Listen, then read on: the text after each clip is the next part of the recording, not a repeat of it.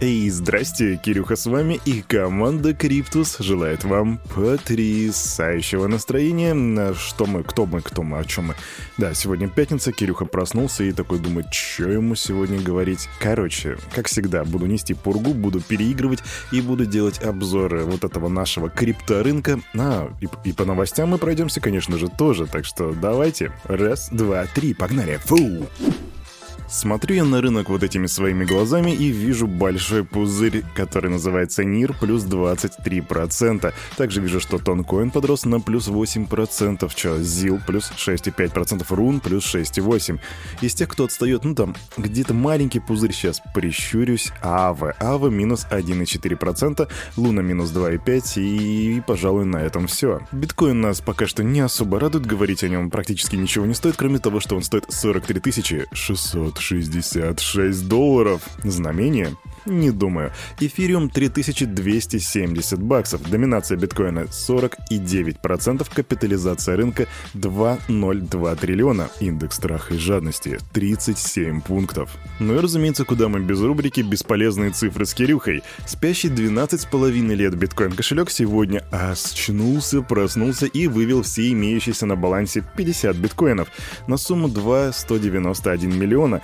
И вот, ну, мы такие думаем, ну типа, и что там эти 50 50 биткоинов. Мы видели, как там тысячи биткоинов спящие кошельки выводили. Да, но этот кошелек был неактивен с 2009 года. То есть в тот момент, когда совершили покупку этих биткоинов, цена колебалась около нуля. Вы просто представьте какие-то гигантские иксы. Я даже не буду калькулятор доставать и считать, просто представьте. А еще у нас 64 криптовалютные компании получили статус единорога. А что такое единорог? Это означает, что их стоимость превышает 1 миллиард долларов.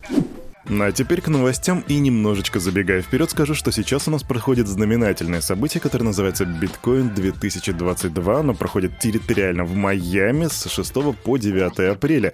И о нем мы еще поговорим, но пока что начнем, начнем с новостей о разных государствах и странах. И это будет Китай принадлежащая китайскому технологическому гиганту Tencent коммуни... коммунистическая, хотел сказать, коммуникационная система WeChat присоединилась к тестированию цифрового юаня. Пользователям, пользователи приложений из регионов теперь пилотной программы могут задействовать инструмент в качестве средства оплаты. Чтобы совершать вот эти вот транзакции с цифровым юанем, пользователям WeChat необходимо подать соответствующую заявку в необанк WeBank. И последний также принадлежит Tencent, такая, получается, монополия. И, как я уже не раз говорил, сейчас Китай очень активно тестирует свой цифровой юань. Они начали его тестировать на Олимпийских играх, теперь они продолжают его тестировать и, и будут продолжать тестировать. Короче, все, тестировать, не перевытестировать. А теперь Штаты и такая небольшая ремарочка. Команда Криптус находится вне политики, но новости есть новость, поэтому вас держать в курсе я обязан. 31 марта конгрессмены США представили законопроект об установлении надзора за использованием криптовалют государственным департаментом. Он позволит не допустить обход санкций со стороны Российской Федерации. Двухпартийный документ был разработан председателем Комитета Палаты представителей по иностранным делам Конгресса США, демократором Грегори Миксом и ведущим конгрессменом-республиканцем Майклом Мэкколом, вернее, Макколом. В рамках законопроекта они предъявили ряд требований Госдепу США, и их тут четыре штуки. Первое — это уведомлять Конгресс о выплате вознаграждения в криптовалютах чтобы избежать их получения злоумышленниками. Второе – назначить директора по безопасности цифровых валют в управлении политики и осуществлении экономических санкций Госдепартамента. Третье – изучить совместно с Минфином США и USAID, USAID или USAID – это агентство по международному развитию, возможность использования блокчейна в гуманитарных, для гуманитарных нужд Украины. И четвертое – отчитаться о влиянии цифровых валют на эффективность соблюдения санкций США против российских субъектов. Наш цель, чтобы новые технологии не подорвали санкции, направленные на банкротство военной машины Путина. Так отметил Майкл Маккол. И я вот вам что скажу, ребятки. Политика всегда будет политикой. Увы, каждый раз, когда я зачитываю новости, я чувствую, будто облил себя грязью. Поэтому после этого дайджеста я пойду помоюсь, а мы двигаемся дальше.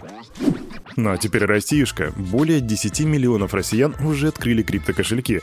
Так заявил премьер-министр Российской Федерации Михаил Мишустин в ходе своего выступления в Государственной Думе. У нас больше 10 миллионов молодых людей сегодня открыли криптокошельки, на которые уже перевели значительные средства, превышающие по разным оценкам 10 триллионов рублей. Так отметил премьер-министр. Он назвал криптовалюты непростым инструментом, к которому нужно относиться аккуратно, аккуратно. И также Мишустин подчеркнул, что правительство правительство, так же как и Центральный банк, выступает против признания криптовалют средством платежа. В то же время премьер-министр указал на необходимость учесть в законодательстве все нюансы при разработке регулирования оборота цифровых активов. Так, от политики мы отделались, а теперь переходим к конференции Bitcoin 2022 в Майами и начнем с лайта. Там мэр Майами Фрэнсис Суарес представил статую криптобыка. По его словам, инсталляция символизирует трансформацию города в мировую столицу криптоиндустрии. Будущее финансов в Майами, и у столицы капитала теперь есть свой бык, так написал Суарес в своем твиттере. И вот этот вот криптобык — это такая игра с быком, который располагается в Нью-Йорке. Это такая огромная бронзовая, там, трехтонная статуя, которая символизирует собой финансовый оптимизм и процветание. И вот теперь в Майами есть свой бык, бык, и я очень рекомендую вам загуглить, как он выглядит, потому что, по моему скромному мнению, это реально произведение такого хай-тек искусства. Из выступающих на этой конференции, там их было очень много, но там выступал Питер Тиль, это сооснователь PayPal, и вот в ходе выступления он представил список врагов биткоина. В этом списке оказались известные финансисты, которые, по мнению Тиля, пытаются остановить развитие биточка, и врагом номер один он считает легендарного инвестора Уоррена Баффета. Бизнесмен назвал его «дедушкой-социопатом из Амахи». Дедушка-социопат. Именно там находится в Амахе квартира, возглавляемой Баффетом компании Berkshire Hathaway. Вообще, Уоррен Баффет неоднократно скептически высказывался о криптовалютах, называя биткоин крысиным ядом в квадрате и инструментом для азартных игр, который не производит ничего полезного. Помимо Баффета в списке Тиля оказался глава JP Morgan и SEO BlackRock. Бизнесмен уверен, что они должны выделить часть средств на покупку биткоина. Такой, получается, финансовый совет и рекомендация. Также Тиль раскритиковал Центробанки, обвинив их в медленном освоении цифровых технологий, и вот здесь я с Тилем просто не могу не согласиться. А еще на этой конференции выступал Майк Новоградс, и он сказал, что биткоин снова пойдет вверх, как только ФРС возьмет паузу в ужесточении кредитно-денежной политики. По его прогнозу, Центробанк останется очень агрессивным еще какое-то время из-за высокой инфляции. В ближайшее время ведомство поднимет процентные ставки еще на 50 базисных пунктов, так полагает Новоградс. Перед сном я молюсь, чтобы управляющие американской экономикой не косячили. Я реально молюсь, чтобы доллар был сильным, а биткоин не устремился к бесконечности, поскольку обратно наверное, означает крах западного мира. Но что тут могу сказать? Сильно сказано, Майк Новоградс. Ну а теперь к криптофинансам. Есть такая штука Certic, это ориентированный на аудит безопасности смарт-контрактов стартап, и он привлек 88 миллиардов при оценке в 2 миллиарда. И я за этим проектом уже достаточно давно слежу, я даже в него какое-то время назад что-то там закинул. И это не финансовый совет, не рекомендация, но рекомендую присмотреться к этой штуке. Квик новость. Первый твит основателя Твиттера Джека Дорси в виде NFT-шки разместили на OpenSea за 14 969 эфиров. Это примерно сейчас равняется 48,3 миллионам баксов. И человека, который владеет этой NFT-шкой, зовут Сина Эстави, и в случае продажи он намерен направить на благотворительность не менее 25 миллионов баксов, то есть почти что 50%. И еще одна шорт-новость. Организация Ultimate Fighting Championship, также известная как UFC, вы все ее знаете, в сотрудничестве с криптовалютной платформой Crypto.com начнет выплачивать бонусы биткоинами бойцам, которые получили приз зрительских симпатий. Призовой фонд на первом подобном мероприятии составит 60 тысяч долларов. Он пройдет в 9 апреля в рамках UFC 273. И вознаграждение распределяется следующим образом. Первое место 30 тысяч долларов, второе место 20 тысяч долларов и третье место 10 тысяч долларов. И все это в биточках.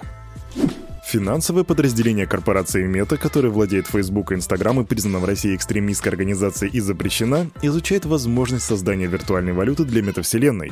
По данным источников, которые у нас есть, компания ищет новые источники дохода из-за падения популярности основных приложений Facebook и Instagram. Запуск пилотного NFT-проекта Facebook запланирован на середину мая. Также источники утверждают, что, в, что рассматривается выпуск социального токена, которые будут выдаваться в частности за вклад в развитие Facebook. Facebook. Ну а как вы хотели Facebook? Заблокировали наших бьюти-блогеров в Инстаграме и все думаете, это не пройдет для вас финансово бесследно? Думали, мы вас не переиграем? Не уничтожим? Ладно, шучу, это все грязная политика, ребятки. А на этом, на это утро, ровно как и на эту неделю, у этого парня за микрофоном все. С вами с понедельника по пятницу был Кирюха и команда Криптус, которые желают вам потрясающего настроения на выходные, которые вас впереди ждут. А также помните, все, что здесь было сказано, это не финансовый совет и не финансовая рекомендация. Сделайте собственный research, прокачивайте финансовую грамотность и развивайте критическое мышление. Увидимся в понедельник. До свидания.